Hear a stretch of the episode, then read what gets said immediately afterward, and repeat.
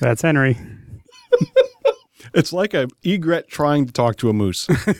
Dog contains multitudes. He really does.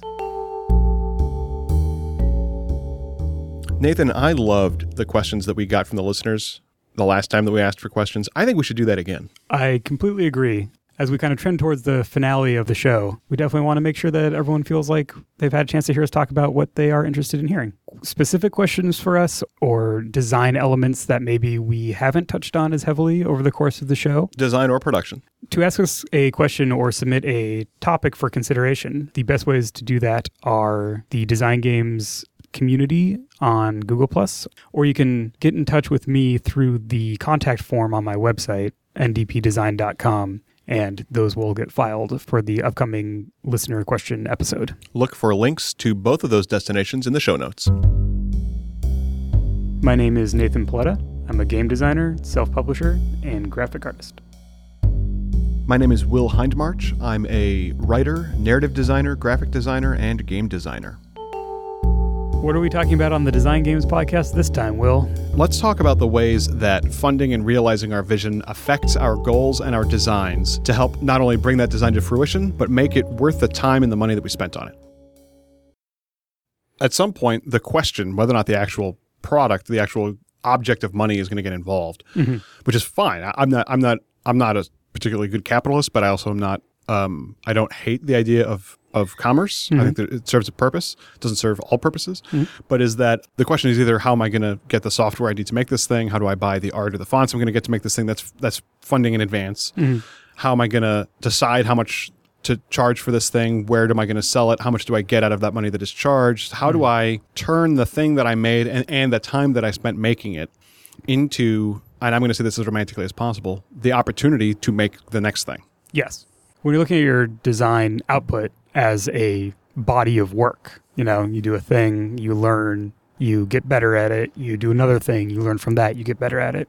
The return on the first thing, mm-hmm. that is part of what you learn and what you can turn into the next thing. And the successes you have with your first project give you a higher baseline from which to build your next project. It could be your primary goal, right? To make some amount of money, or that could be in order to achieve my other goals, right? In order to achieve the hardcover book that goes into game retail stores, that is what I want for this project. I'm going to have to spend a certain amount of money on it. That is a totally valid part of your design goal and your your measure of success. And a lot of the time that's going to come from doing a smaller project that does not have that physical format as the final goal. Right. Right. So, which is to say that we're going to be talking about funding strategies and how to think about um, getting your your piece out into the world in a way that generates some kind of return. But it's totally valid to not want to get money out of it, but also totally valid to want to get money out of it. Right. That's kind of one of the first forks in what is my thing going to be? Like what what is the the form that my game is going to take? Right. Because if you want the game to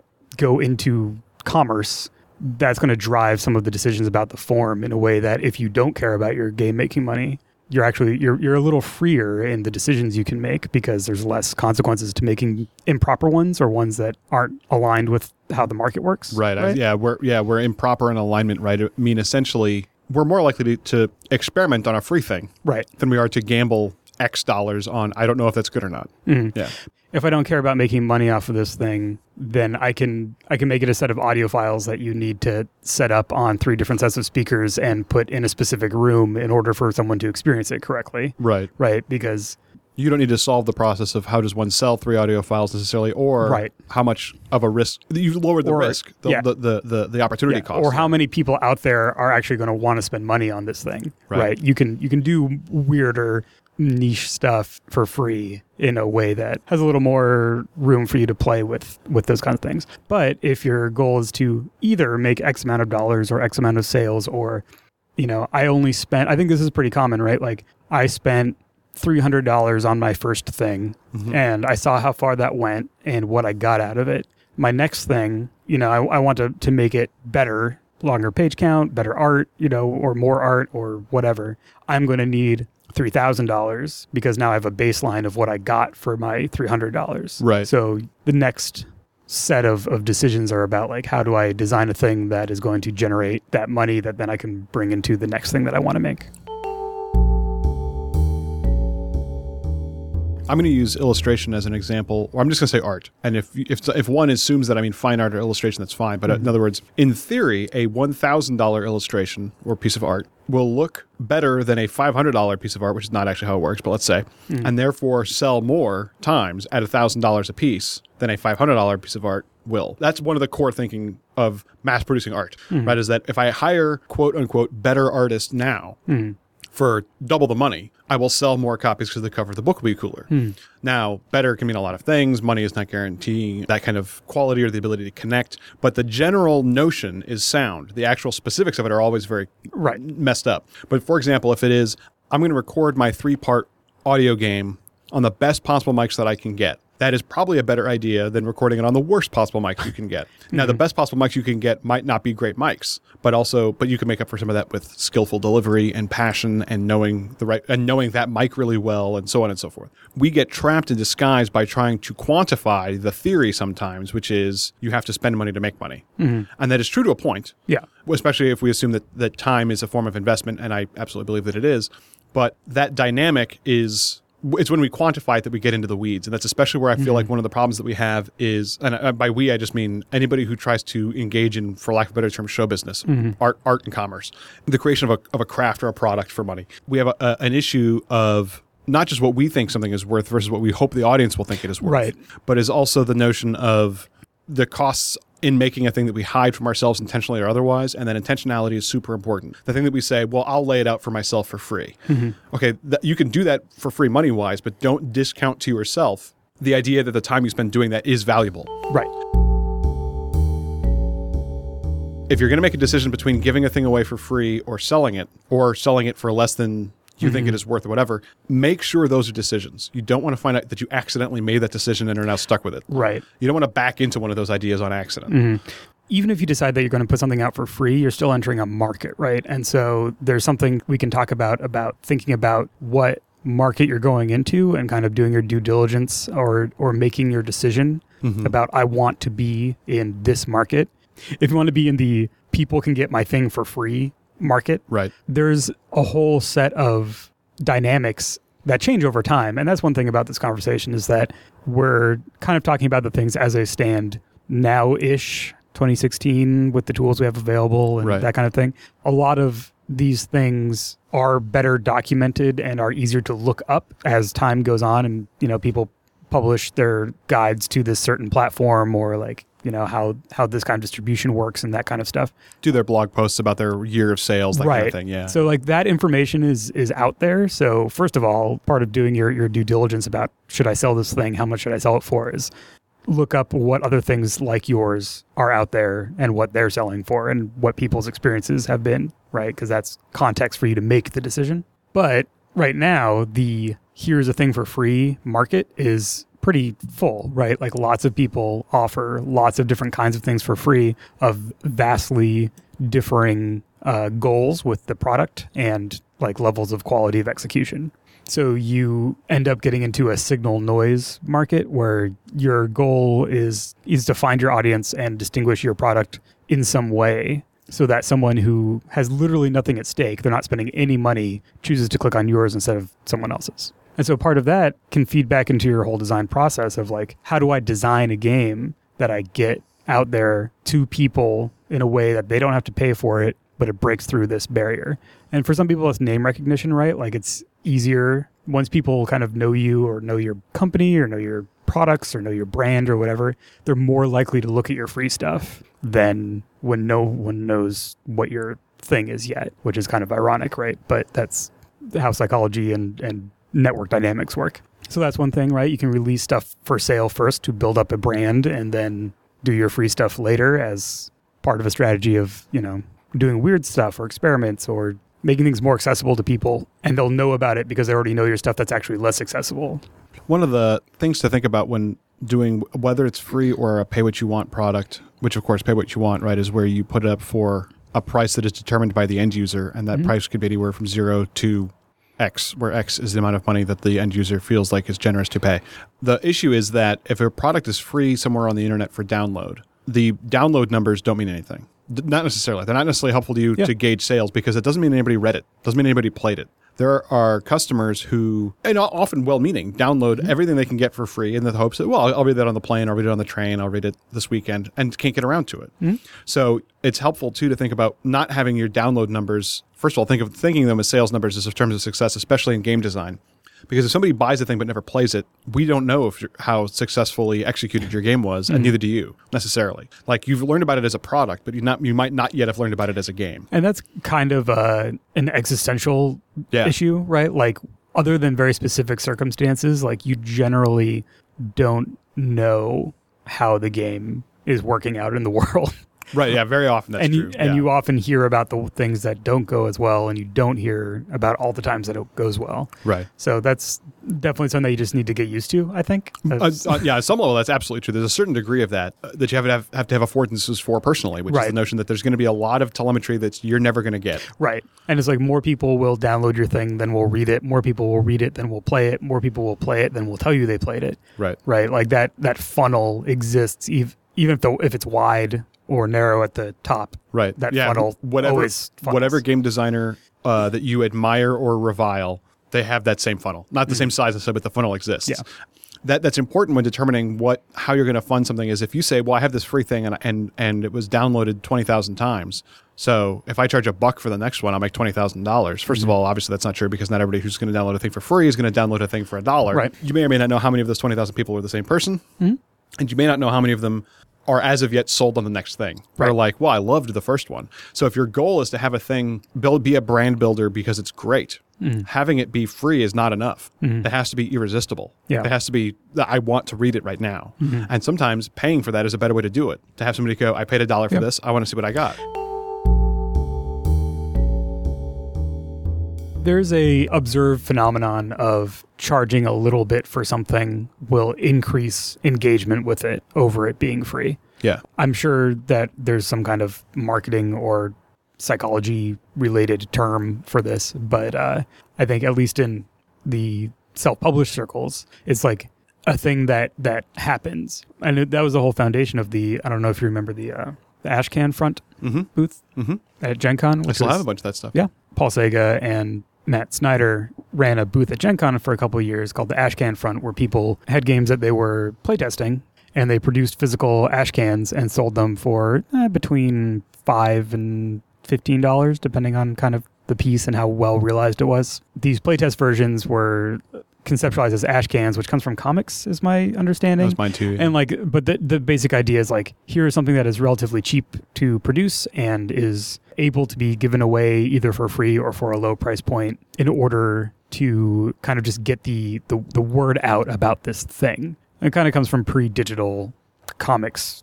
Yeah, and I, promotion. and I feel like comics is borrowing the term too, but that is where that's how I learned it was Yeah. yeah, through comics. And I think of it as like a chapbook in poetry. Yeah. Yeah. Mhm. So the idea with that was if people buy a real thing, they'll be more likely to read it and get engaged by it and play it. I think they had that for two years, if I remember right. And I believe that the information that we learned from it was kind of was kind of all over the place. Like it worked for some of the people who participated and it didn't work for other people who participated. So that's to say that this isn't like a there's no silver bullet with this kind of stuff. Right. We did not successfully explore that wilderness, but we did Mhm. try. And, and part of that, I think, also is because some Well- of those ash cans, the information that the designer got was that I shouldn't take this much further. Right. That was that it's done. yes. Yeah. And not done in the sense of like complete. Mm. yeah, like this is as much as I'm going to do with this project. Yeah. And I think that was just because I happen to, you know, personally know a lot of the people involved. I think that did happen with some people where that the the act of making the ash can happen taught them that they had gotten all they wanted to out of the process and were not particularly interested in going forward with it, right. right? Which is a valuable thing to learn. It saves everybody time and money. Mhm. Yeah. And also some of the actual physical pieces are are great, kind of lovingly hand assembled Yeah. like custom pieces. So in terms of artistic development of the people who did those, I think they were those were definitely successful, even if they ended up not following up with the game. All of that is kind of to poke at this notion of you can make a decision about free or for a low amount of money. You can contrast that with what your goal for the thing is. I think the idea of like here is something relatively cheap to buy that's kind of in development. Mm-hmm. I think that's a, a tension that kind of resolved with people aren't as interested in that. But for a finished thing, it's still an open question. And it depends a lot on name recognition and the constellation of products that it exists in and all that kind of stuff. The experiment essentially for all for the pricing and design of all this stuff is ongoing and even the answers that we feel like are, are the answers to solved problems can be unsolved for the purposes of experimentation and resolved with different solutions. And and i think this is super important if we had had this conversation seven years ago five years ago it would have been a very different conversation mm-hmm. it's entirely possible it will be a very different conversation if we were to have it again in a year Right. right? You never know what the new technology, whether it's for crowdfunding or if it's Patreon or if it's a change in the distribution tiers, a change in retail, the addition and the acceptance of a PDF market, mm-hmm. or whatever the next thing is going to be, audio RPGs, whatever it is, mm-hmm. that is either going to change up the answers or add answers, Yeah. add options for you. There was a period of time where where I sold more physical books than PDFs until that changed. And then, you know, I sold more PDFs than physical books for a while and then it kind of goes back and forth depending on the title, the platform and the ecosystem kind of that grows up around them. Right. And so the question of should I put my thing out in just in digital or print or digital and print is uh, a question that you kind of have to look at the landscape at the time for the kind of thing that you're doing Yeah. right? Uh, and that's just one example of the way that these things change and fluctuate over time. And the different philosophies one can bring into it is the mm-hmm. notion of some, the there are some very successful game uh, publishers who insist on their PDFs being separate products from their print books and it's mm-hmm. going just fine for them and some who bundle their PDFs with their print books and it's going just fine for them. And those are decisions that are allowed that you're allowed to make and they're allowed to remake them if they change mm-hmm. their mind and they're allowed to change them back if they try again. They're, everybody's trying stuff out. Yeah. um, and the things that work for somebody may not work for their neighbor.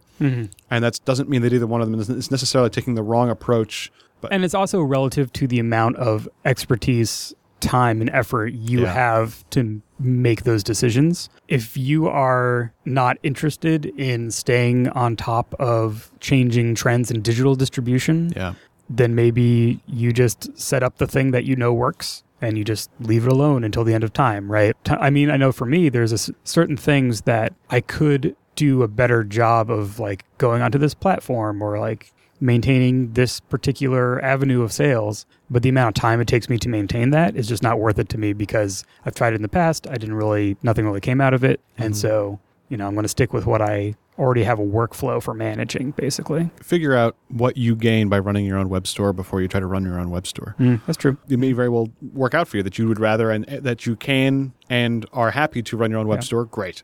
I can tell you that I'm not happy doing that. Well, and so for example, I do run my own web store Right. because it's worth it for me to both capture the the traffic uh, of you know going to my specific site versus other sites, but it's also worth it to me to keep the margin that I'm not losing to other platforms, which is well deserved, right? If you have digital stuff uh, on the One Bookshelf network, the DriveThruRPG or RPG Now, right. they're taking between 30 and 35 percent depending on your deal uh, or what what level that you're if you're exclusive with them or not and it is worth it because the infrastructure that they've created over there is good and the market is there Yeah. I think there, right, there like- eyeballs there. yeah, like right now like in 2016 if you're publishing digital stuff and you're not on on DriveThruRPG slash rpg now they're essentially one site just different front ends at this point you are missing the market of pdf buyers for analog games that's just where the people are that's where people go to find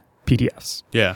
So you can choose not to be on that for whatever other reasons. You know, there's ideological reasons, there's not wanting to pay the the cut reasons, like all of those reasons. But that's a choice that you need to make. Do I want to be in that market or do I want to not be in that market? For me, it's worth it to balance, to be there, but also have my own thing. You know, keep the margin on the things I sell through my site, but get the get the the eyeballs and the downloads that I get through them, and that's worth you know that volume is worth the cut for me but it depends on the product. Some some of my stuff I could just take to my site and be okay, and some stuff I could drop off my site entirely, and that would also be okay because most of those sales come through drive-through. Right. Right. Um, so it depends on the on your catalog as well.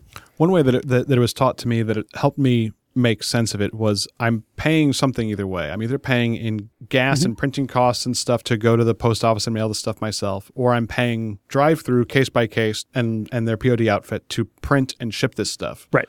So I'm either paying that in their kind of commission and their fee, uh, their percentage, or I'm paying that in actual in my time and all that stuff. Right. Right. So the question is, yeah, what is it? What's the easier price for you to pay? Which is the right price for you? When and how do you want to pay it? Um, that is a decision that you get to make absolutely. And I think it's super important to know that some of this stuff you're going to. I mean, you're going to end up paying one way or the other. Yeah.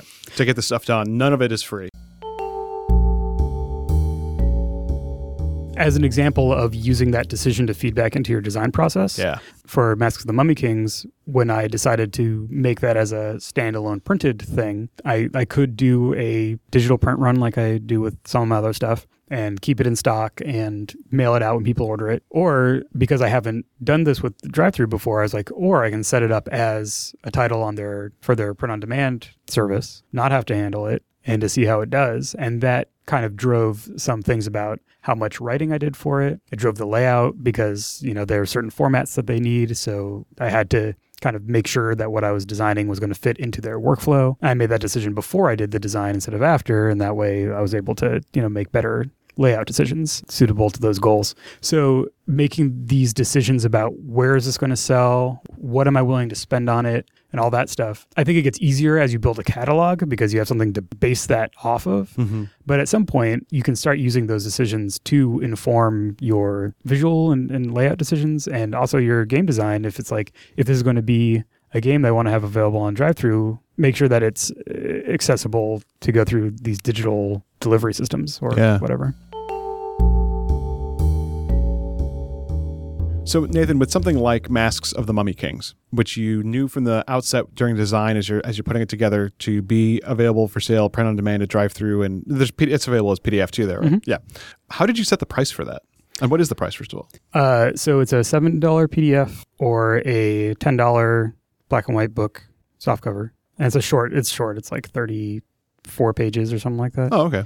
That's weird. I, I remembered it being a little longer than that, but but I could believe it. It's a nice. It's a, it's a good size. I like. it. It's a good backpack size. Yeah, so it's it's relatively small, and also yeah, if you get the if you get it in print, you get the PDF with it. Like that's my my thing. I bundle you know PDF for for the the the cover price of the print for all my stuff that's in print. Yeah, and so I guess that decision was driven by you know this game primarily in PDF. It's kind of like the the little um, mask sheets and everything are designed to be like printed out on a home printer and cut apart and whatnot. So I set the price so seven dollars.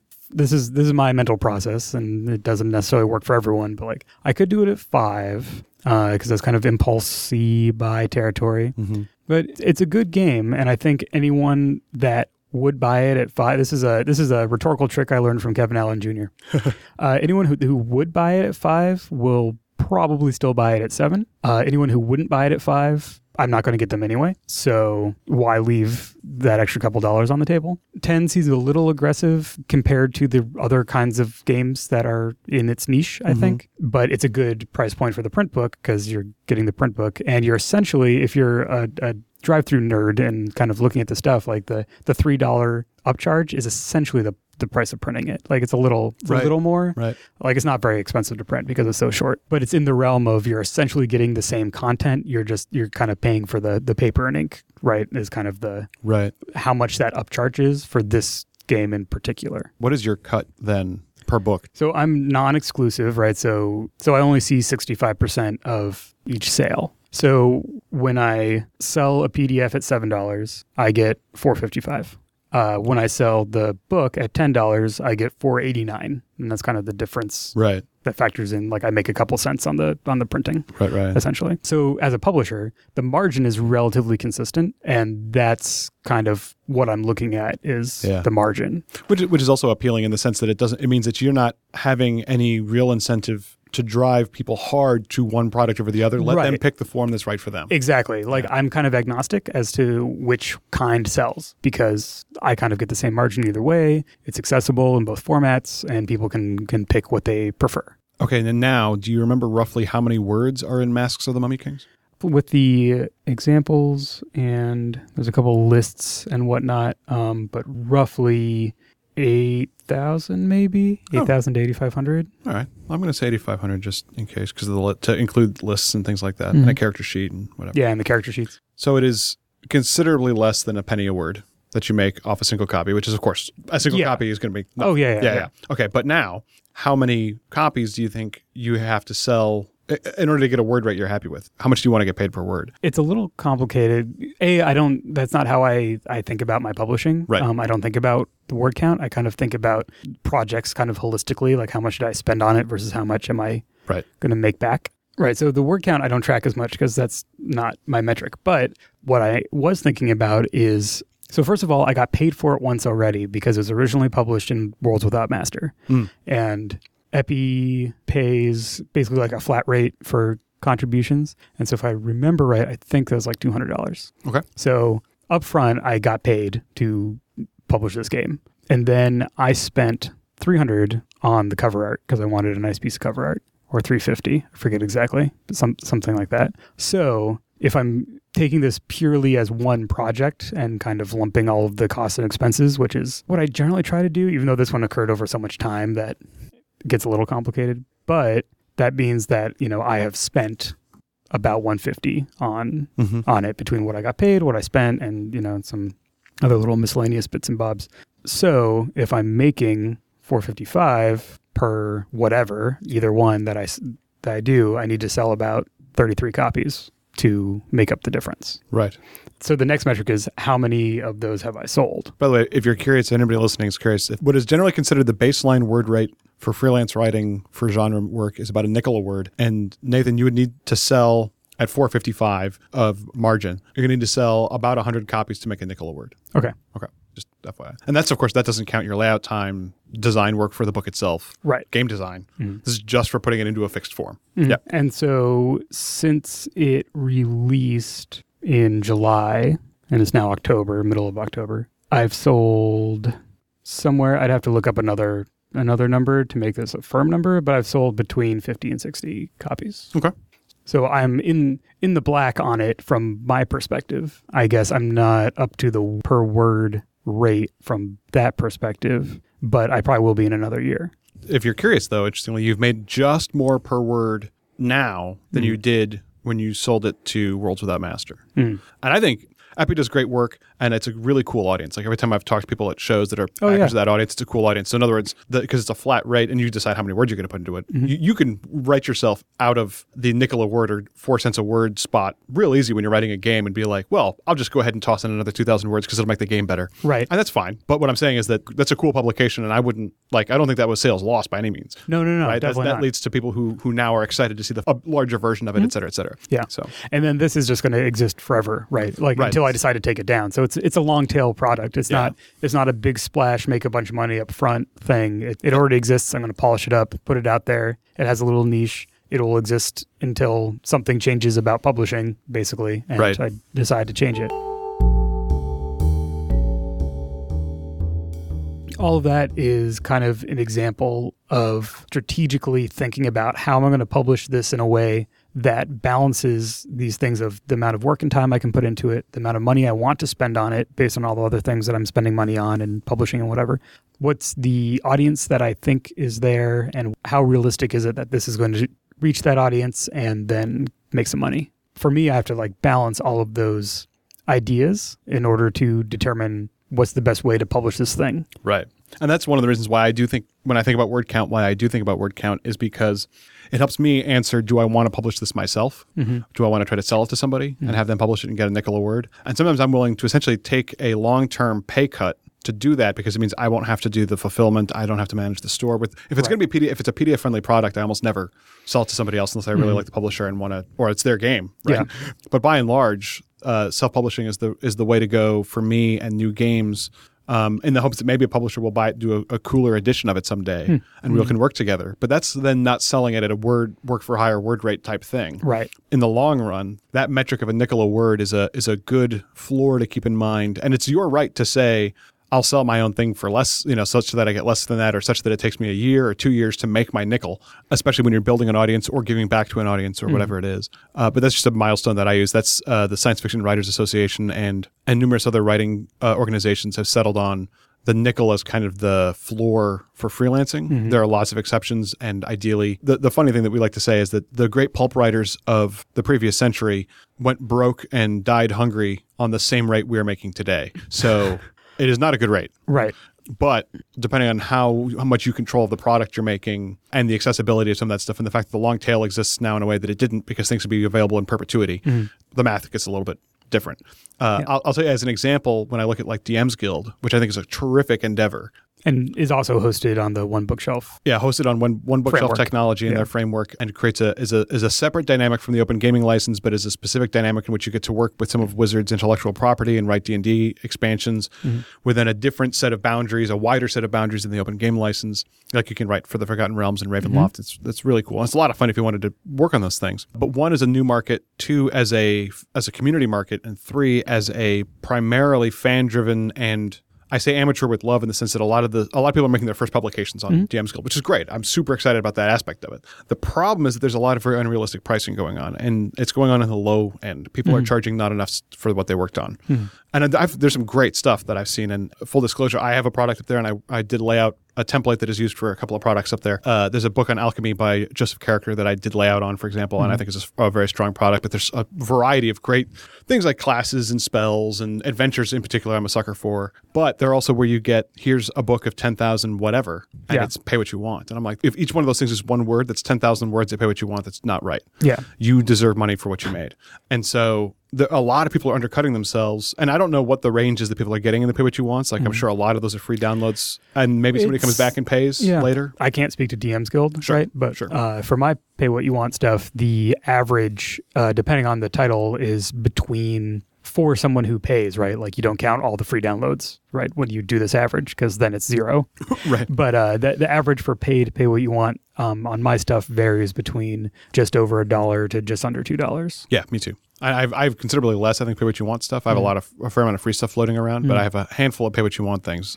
And my pay what you want things, I have a a full game, and then mostly like uh, stuff that I've released through Patreon. So I essentially already got paid by Right. My wonderful Patreon backers, and now it is out into the world. Right. Uh, and then supplemental stuff that is helpful but not critical to play, and thus, if you enjoy it, you know you can you can throw me a tip, but I'm not going to gate it behind a, a, a paywall because it's it's Right. cool stuff. Right. I don't know how much free stuff there is on DM's Guild, but there's a lot. Yeah. And pay what you want is, in a lot of circumstances, it is essentially free. I mean, it, it, it is free. Yeah. Uh, With It's a it's a formalized tip jar. Like back back when people Pay what you like, want, yeah. it's like when that back when people had like PayPal tip jar buttons and, and, you know beer money buttons and stuff like that. Like it's a formalized infrastructure for that. and it can be a good way to show people that you can make a good product. But my personal opinion, especially at something like the DM's Guild, is if you're going to put up something for pay what you want, put it up at the same time that you have a product available for a buck ninety nine or mm-hmm. two ninety nine or something, so that they can look at it, go, "This was great. Let me get the other one." Because people almost never, and in fact, it's not super easy to go back and pay what you want for a thing you already got. Mm-hmm. That's not a slight against people who forget to do it or who you know. It's just the, we all have stuff going on. Yeah, I People think do it. It you- happens. using free and pay what you want products to cross sell your things that are not free and pay what you want is I think is a is a common strategy and, Yeah. and one that is worth engaging in. Yeah, I think you can't except for some very limited time stuff, kind of like this thing that usually costs this much is pay what you want for a week, like sale kind of Right. things. Everything that I've read about pay what you want and my personal experience is all that it is you're you're essentially getting one to two dollars from the paid downloads from them. So being realistic about how much you're going to make from that is is kind of important because maybe it's easier just to do it for free. Right. You don't want to deal with it. Um, Uh, Maybe you won't overmake it at that point, right? Like, Yeah.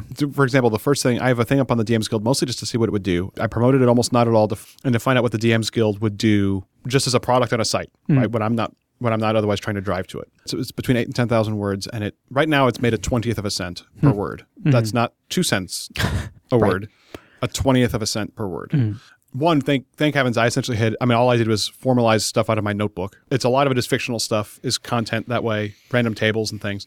So the actual design time and stuff was modest, and that's for sale for two ninety nine. And I agonized over that price. Many and mighty thanks to everybody who's who's already picked it up. I'm actually very proud of it. I thought it turned out really nicely. It's a player character race and a lot of the cultural stuff that they put into the world with them. Mm-hmm. But there are also products out there for the same price that are sixty and hundred pages of stuff that in a desire to be seen and recognized and beloved by the community, people are under are underselling themselves. Mm-hmm. And it, on a long enough timeline, that can that can be okay if the tide starts to lift back again, and everybody says, "Okay, great. Now that I know that these ten creators are awesome, Mm-hmm. and their next products cost three ninety nine or two ninety nine a piece, I will give Annie and Michelle and David their three ninety nine because I know their stuff is great.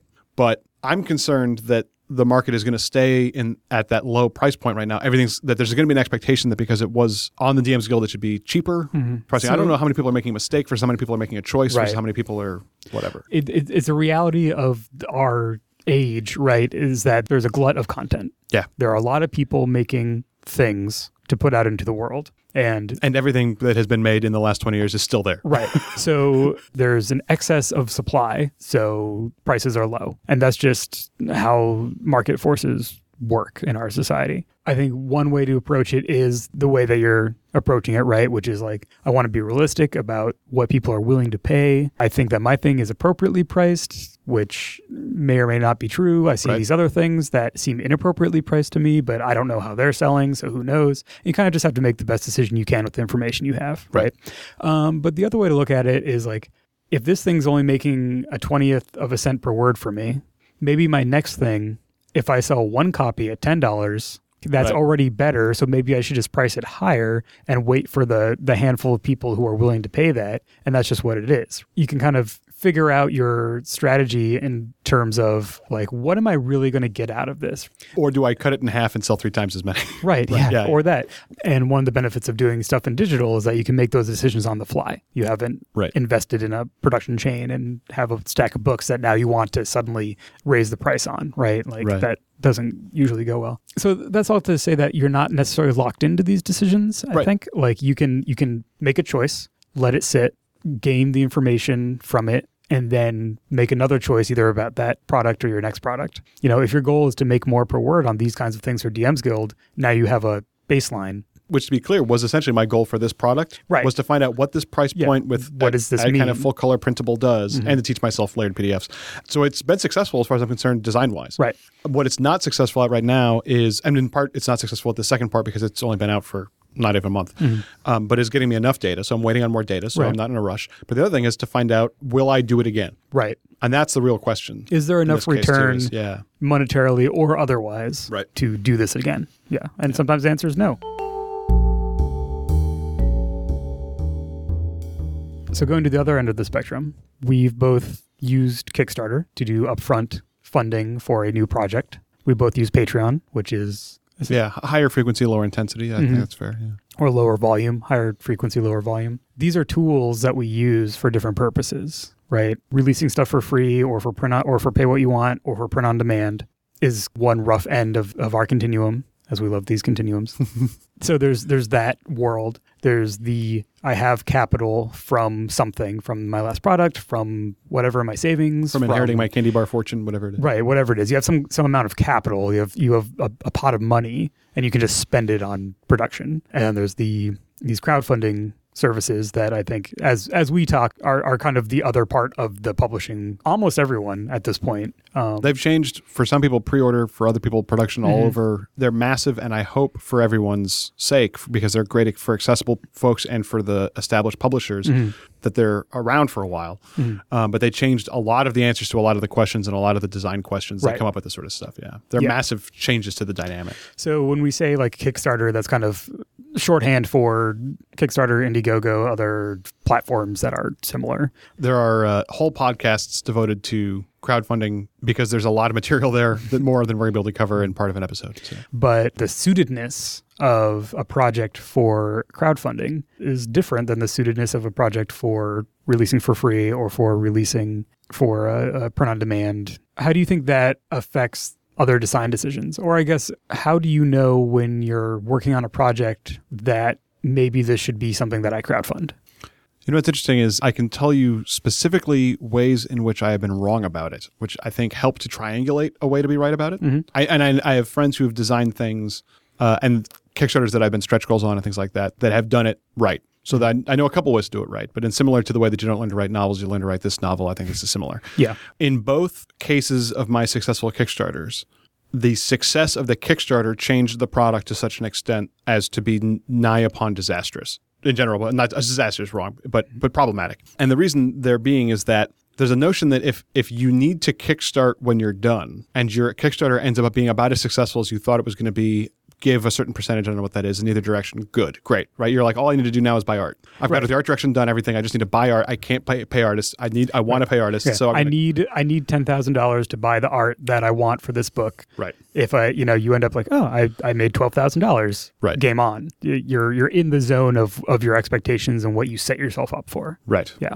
So to a certain extent, that that implies also, and this is one of the issues where I have a philosophical disagreement with some of what some of the crowdfunding has become. Th- that, that's misstated. It's not that I have a problem with what it is. I have a problem that it could be more than it is, which is that for some folks, like uh, especially when a publisher, an established publisher, goes and kickstarts something that is essentially ready, they're just looking for the print cost and gauge how much to print. That's a perfectly reasonable use of Yeah. Kickstarter. It's more of the the pre order model. Yeah. Yeah. But there are a lot of also new folks, whether it's in games or video games or fiction or whatever it is, but who just say, I don't know, I, I can't even make this. I, I've got it pretty much sketched out, but I can't make it unless I have, I hmm. need the time, the hours to make it, and I can't put the hours in unless I can get, take 10 hours or 50 hours off of work. Right. Right. Hmm. So they're at a different stage in the process. Right. One of the things when you see when you're crowdfunding and you have the interaction with the audience, which is super valuable, and you mm-hmm. have that interaction with the data, is the realization that is that a Kickstarter can be almost like being at the other end of the Heisenberg uncertainty principle, right? Which is that when you get that data, the thing that you are measuring changes. Mm-hmm. Among other things, the classic example is we funded ten stretch goals. Oh dear God! Now I have to make T-shirts and Yeah. Now my coffee mugs. or we funded 10 writing stretch goals. Now the book is going to be 50% longer Right. and all those cascading effects, right? Right. The layout needs to accommodate that. What if I already have a printing quote that needs to change? That's a much Like, heavier book to ship. It's a much heavier book to ship, like all that stuff. Yeah. Yeah. So the notion of Kickstarter, whether it's a silver bullet for a young creator or for an established creator, whether it's a metric like a data machine, whether it is a pre-order engine or an actual Kickstarter that is designed to start the project rather than end the project. Right. For all that it is super valuable on the grand scheme, and it certainly is, it is also kind of its own art. And being good at it, which I am not, is a separate thing mm. from being good at any of the other models we're talking about, like like pay what you want or sale after and all that stuff. There is a, a similar but distinct set of skills and habits, I think, to execute, especially a large, like a, a successful in terms of over successful, of overfunding, of Mm-hmm. drawing more than you had anticipated. Yeah. right? I mean, there's a strategy of, of anticipating having your expectations be realistic, but your target is low Mm-hmm. because you're expecting that overfunding. But like true overfunding, where you where you were like, I never expected two thousand people Right. to be interested in this thing. That is a different set of skills and coping mechanisms Yeah. and business practice abilities Yeah. than writing and designing and publishing a game. This is one of those things where there's a lot of resources out there that are much easier, I think, to access by searching for this kind of stuff and reading blog posts and all that Yeah. stuff. So we're both, not both Kickstarter and Kickstarterers right. have a lot of great information on Right. stuff out in the world. So like we're not going to go too deep into the weeds on that how to do that management or how to set up your campaign or whatever. But in my experience, this all comes back to to your goals and your intentions, right? Being really clear about what as a creator do you want to get out of this? And then applying that to the structure of the platform and applying that to the quote unquote best practices that currently exist, because those change over time too Yep. of what people expect uh, out of a Kickstarter and all that stuff. If you're going to a crowdfunding platform to fund your game, do you need the actual amount of money for these reasons? And you have your list of reasons and you have your budget and you have your numbers. Are you going because you don't know if anyone else is going to want this and you want to find out? Are you going because you know that this is a way to market the game and it's kind of immaterial about how much attention there is, but it will raise the profile of you and your project.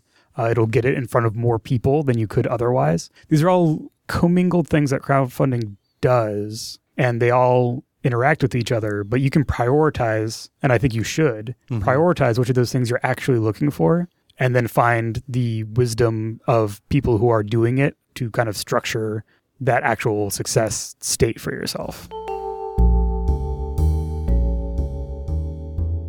How do you approach getting your game out into the world? In my experience, there's been like a couple different buckets that these approaches kind of fall into. So in one area is this kind of no no investment bootstrapping idea, which is like I'm going to spend no money up front, going to produce a thing to the best of my ability. You know, I'm going to get it out on whatever platform I can that doesn't cost me anything, and then its success from then on will then fund the next thing, whether that's the next version of it or the next project or whatever. So that can be the and then just keep stepping up. Right, and then you just you, you keep stepping up, you keep ratcheting up Ratcheting as up, yeah. your portfolio expands and as your catalog grows. So in this case, doing a basic PDF that you put up on DriveThru for two dollars or whatever, Mm-hmm. and then once you've made X amount, then you, you can spend that money on cover art for the next thing, and then that becomes a PDF and it goes up for five dollars, and on and on, whatever your the, the kind of things that you design and, and the goals that you have for your your products. This is super, super easy to do with print on demand, right? Because you don't need to spend money upfront to print books. So for a while, the strategy was digital only. And, uh, and a lot of the time, especially the early days of the Forge, it was like sell PDFs until you make enough money to do a short print run, right? And then once you do the short print run, then you sell the books, uh, which is what people are a little more, you sell more books than you would PDFs at that point in time. Right. So then the your sales out of those books then fund whatever your next thing is if you do another edition or your next game. With print on demand, you can just start right off with a book. You don't need to go through that digital only step. Uh, start simultaneously. Yes. Yeah. Yeah. Yeah. So there's that bucket. There's the next one, which I think is probably most common, which is where you have some money to spend, and so you you want to spend it strategically in order to put out the best thing you can in whatever domain it is. Uh, a lot of time is paying for cover art, um, or paying for layout, or something in that realm. Something where there's a skill that directly translates into how the book hits people, or the or the digital file hits people when they Right. read it or, or see it. I have some money to devote to my hobby, and so I'm gonna I have this money to spend on something. And then that is going to turn into the thing that you're selling, a digital file or your print on demand book or whatever. I'm going to spend $300 on cover art for my Masks of the Mummy Kings. Hmm. And then it's just going to sell until it pays for itself. And then it's just the long tail and it's just money. Yeah. I think this is pretty common. This is what happens when you start building a catalog. You start having some money that isn't necessarily spoken for, and you can decide what to do with it with your next product. Crowdfunding then comes in and kind of is like, here's a big bucket of money up front for you to spend on executing this vision, is kind of what I think about. And that kind of slots into that same mental model. You're you're still kind of thinking about what do I want to spend money on? How can I strategically approach Right. my investment. And then there's the bucket of kind of tr- traditional printing and publishing where you spend a bunch of money up front on, you know, printing 2,000 books or 5,000 books or whatever. Right. And you're invested in some kind of distribution, some kind of warehousing, some kind of way to get those to end users. And the margin on those is such that you only need to sell a certain percentage of them to pay for the whole print run.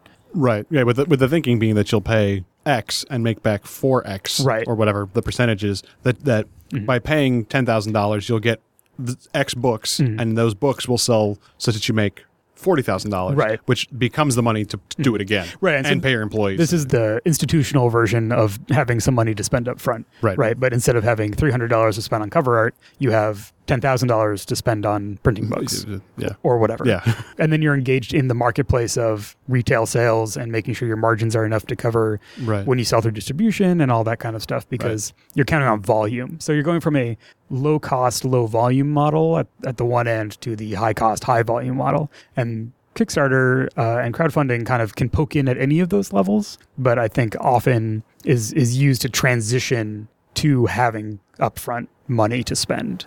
So yeah, so those are kind of the the range of approaches and and blending the things that we've talked because you can use your your zero cost thing to raise your name recognition. So you do a pay what you want thing to gauge how much how much audience there actually is, and then you use that money to do a nice little illustration for your thing that you're spending three dollars on as a PDF. Like right. right, like that can those can all interact in that bootstrapping.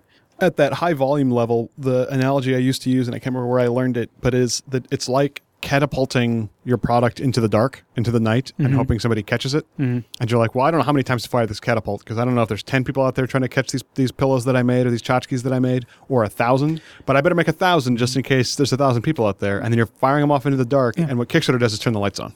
Right, because like in the '90s, there are still, and this was, a, I think, a very kind of in the '90s thing. There's a ton of people out there who are like, I'm going to print 2,000 books of my game, so I will raise that money somehow. Um, I have money to spend, or I'll get a loan, or whatever.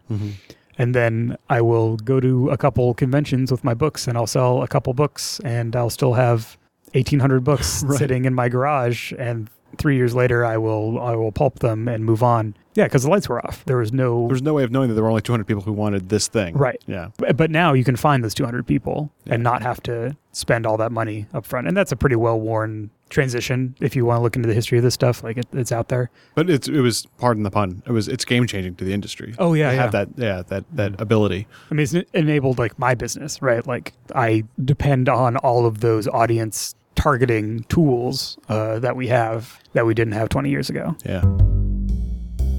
Thanks for listening to the Design Games podcast.